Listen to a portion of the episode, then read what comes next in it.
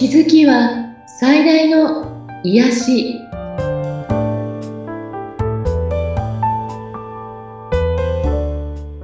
皆さんこんにちは。アトラクションカウンセラーの広田ゆかりです。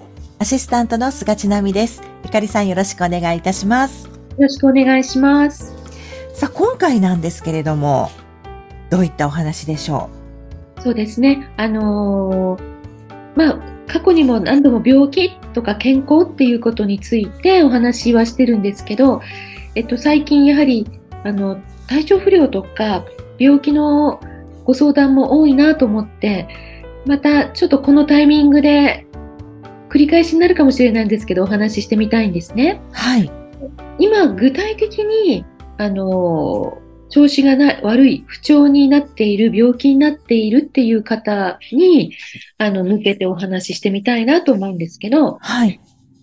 あの、多分普段聞いてる時ってそうなんだなと思っても、そこまでこう、自分に落とし込んで聞いてるわけじゃないので、うん、でも不調がある時っていうのは、やはりそれについて、あの、すごくこう、刺さるものがあるっていうかね。はい。例えばこの間ちょっとこう指の調子が悪いという、その方は人差し指だったんですけど、うん、指の調子が悪い人差し指、これ指によって意味が微妙に違うんですけどね。はい。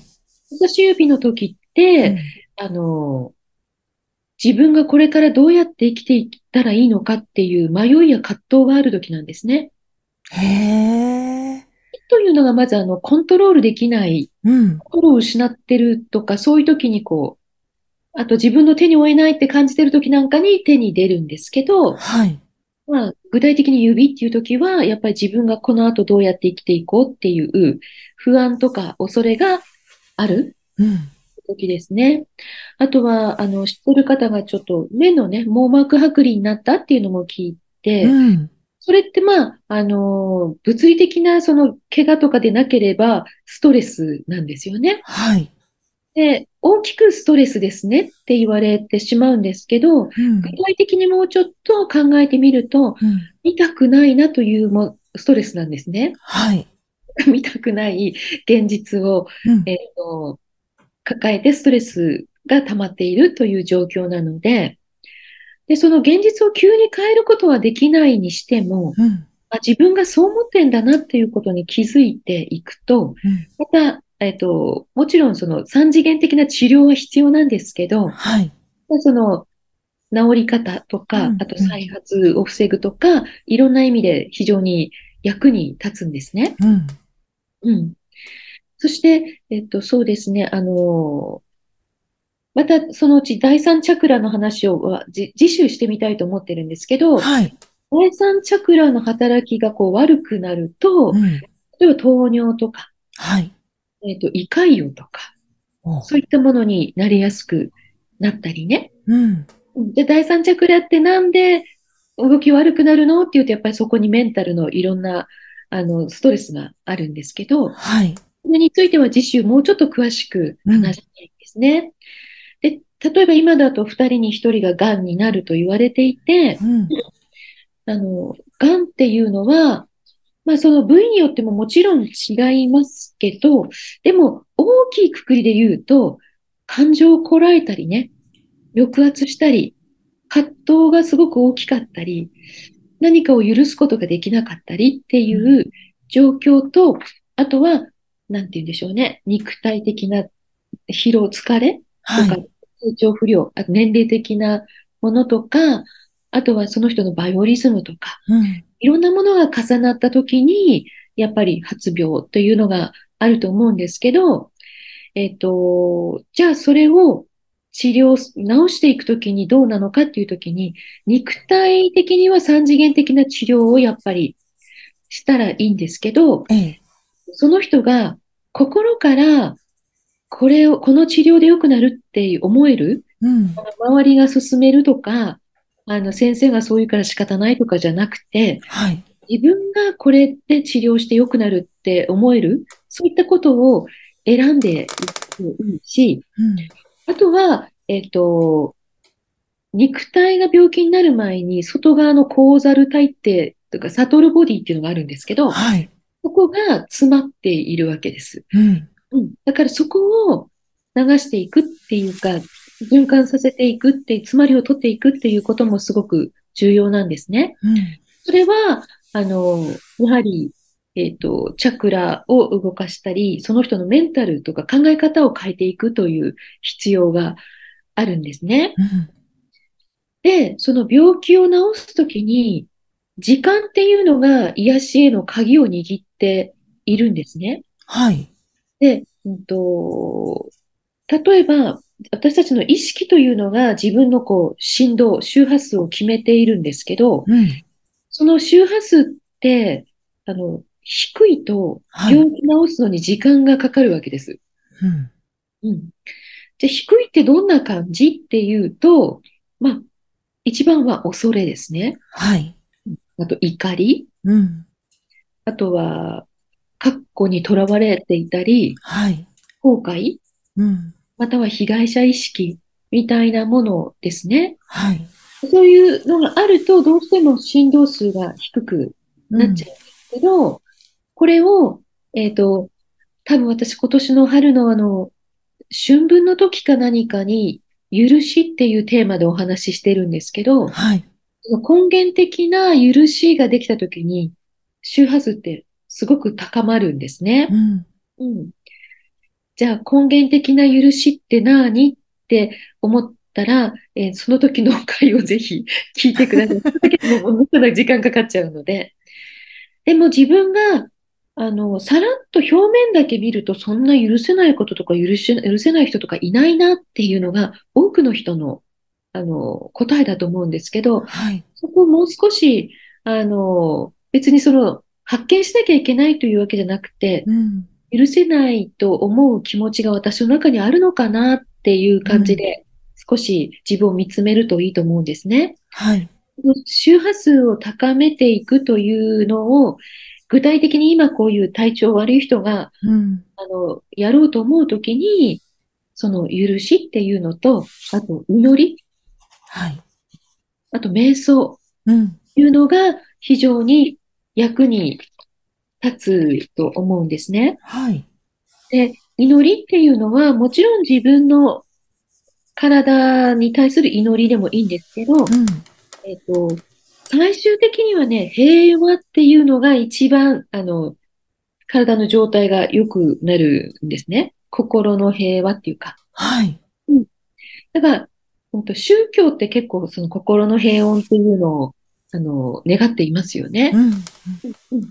だから宗教というものを必要としている方もいるし、でも、あの、宗教、特定の宗教じゃなくても、えっと、自分自身が、その、生かされているっていうことに気づいて祈りの気持ちを持ったり、あとは、その瞑想っていうのは、ただ呼吸を深めるとかいうことではなくて、ん。あの、その感謝について瞑想するとか、エネルギーとして、あの、体を動か、なエネルギーを動かすような瞑想とかいろいろあるので、うん。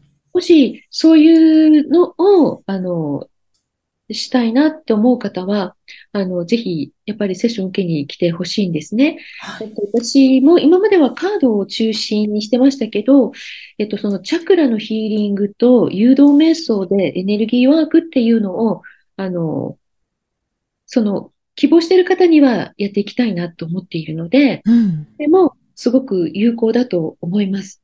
はい。その、時間と癒しっていうのが、あの、直接関係しているんですけど、うん、今ここに生きるっていうことについても、はい。今も何度かね、お話ししていますけど、うん。うん過去にとらわれると、エネルギーの60%以上取られちゃうんですね。はい。そして、起きていない未来の心配、うんこれをしていると、えっと、本当に残りそっちに取られちゃうの。はい。で、今この瞬間にいられないんですね。うん。今ここにいても上の空。うん。えーこの状態でいるとね、自分を癒せないんですね。はい。で、えっと、今、ここを味わうっていうか、うん。今ここにいる自分がしていることを、瞑想ってまさにその今ここを味わうものだなと思うんですけど、あはい。の、普段意識的にいると、今食べ、た味わっている食事とか、今、この人と一緒にいて幸せな瞬間とか、うん今こうやって生きていること、しあの、そういう喜びとか、うんいろんなものを感じて幸せを感じると、これ、エネルギー全然変わるんですね、周波数の。おー、いいですね。うん。これがものすごくその人を癒してくれるんです。うん。ある意味細胞も、えー癒す。はい。だから、まあ、そうすれば治るんですかとかって、それはまた人それぞれなんですけど、うん。えっと、なんて言うんでしょうね。恐怖にとらわれたり、恐れたりするよりも、今この瞬間生きて、今この幸せを味わっている自分をすごく、えー感じてほしいんですね。うん。それがとても、えっと、あなたの心の平和と体の修復に役に立つことなんですね。うん。あの、私たち日常ってなんとなく流れてしまったり、忙しそうにバタバタっとしてしまったりするけど、なんか空を見て美しいとか月を見て美しいとか、うん。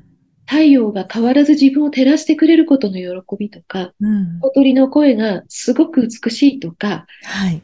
こうこの間聞いて本当そうだなと思ったのは、えっと、ストレスがたあるときにうん。人間には作り出せないものを見るといいんですって。ほ10分以上。人間には作り出せないものってまさに自然。そうですよね。うん。あとは動物とか。あうん。あ。だから、わうんと、やっぱりど、どんな時もこの森が見ると落ち着くとかね。うん。うん。うん。あの、その、雨が降ったり雪が降ったりするともう私たち、あ、嫌だわとか、そういうふうに思ったけど、その美しさとか、うん。の仕組みみたいなものに、すごく思いを馳せてみたりね。はい。なんかそういう今までもしかしてしてこなかったことをうんじっくり時間とってやってみると、うん。自分の中の細胞みたいなものもどんどん変わっていくんですよね。へえ。